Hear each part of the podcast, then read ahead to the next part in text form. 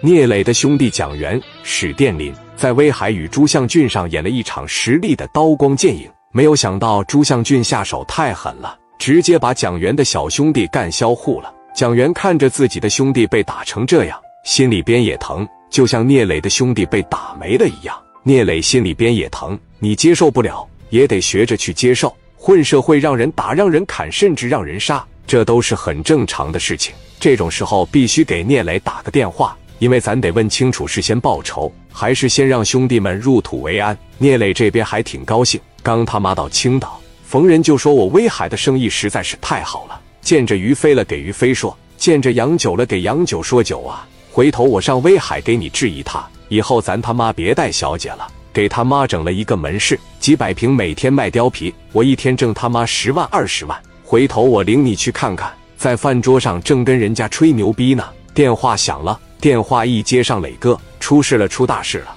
聂磊那小表情一崩，出什么事了？说小田，小田怎么了？小田，小田的聂磊大拳头攥得嘎嘣嘎嘣直响。杨小田他是认识的。聂磊出去火拼的时候，跟着蒋元老是往前面冲。谁干的啊？谁他妈干的？你怎么看着你手底下兄弟啊？哥，这事业我在咱家门市，你他妈等着我。电话啪就给撂了。聂磊表情当时就变了。聂磊手扶着凳子，手一滑，直接就坐凳子上。他心里憋受不了。他感觉对不起兄弟们，就这份负罪感不是谁都能抗得起的。聂磊说：“飞哥，走，跟我上趟威海。”于飞说：“走走走，赶紧走。”磊哥这边马上调兄弟，飞哥这边也调兄弟，七八十号人奔着威海就去了。小警报声在空中响彻，仿佛是对兄弟的一种思念，也仿佛是对兄弟的一种悼念。哇哇，往威海这边来，今夜注定是无眠。来到了龙沛服装城，把车停到了门口。当听到警报声的时候，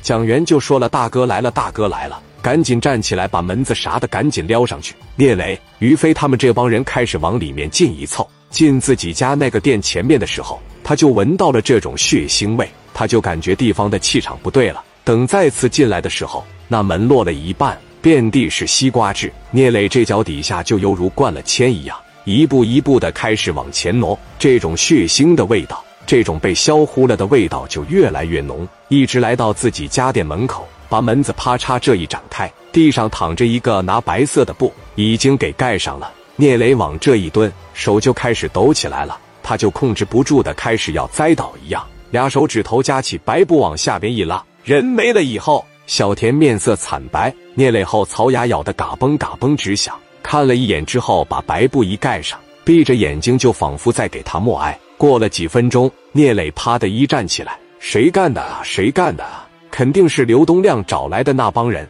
行行群力打听打听，看那小子在哪住，是干什么的？我得让他血债血偿，我得给我兄弟报仇。敢把我聂磊的兄弟打销户了，活得不耐烦了吧？我就给你十分钟的时间，把电话号码给我要着。剩下的你不用管风雨，把兄弟先带到医院，先给我安置好。等我报仇了以后。”我要亲自接我兄弟回家，然后我会亲自向他的家人磕头赔罪，去把这边抓紧时间把小田的尸体往医院的太平间里别送。王群力左一个电话，右一个电话，十来分钟的时间，把电话要到了聂磊手里边，拿着朱俊相的电话号，杀害我兄弟的凶手，我必须得亲自打电话。聂磊把眼镜就戴上，戴上了以后，拿着大哥大这边开始拨号，表情极其的平淡，也极其的阴冷。电话一拨过去，那别以后怕，我操，不能找阿婶吧？这是过去已经几个小时了，发现挺平的。二弟就说了：“哥呀，青岛的那伙人可能就是软蛋，他根本一不敢报阿四，第二他根本不敢报仇。”刚他妈一说完这句话，电话来了，他们也守着电话。电话现在一来，他也忙，拿着电话一接上：“喂，谁呀？你是不是刚才在荣佩服装城给我兄弟打没了呀？”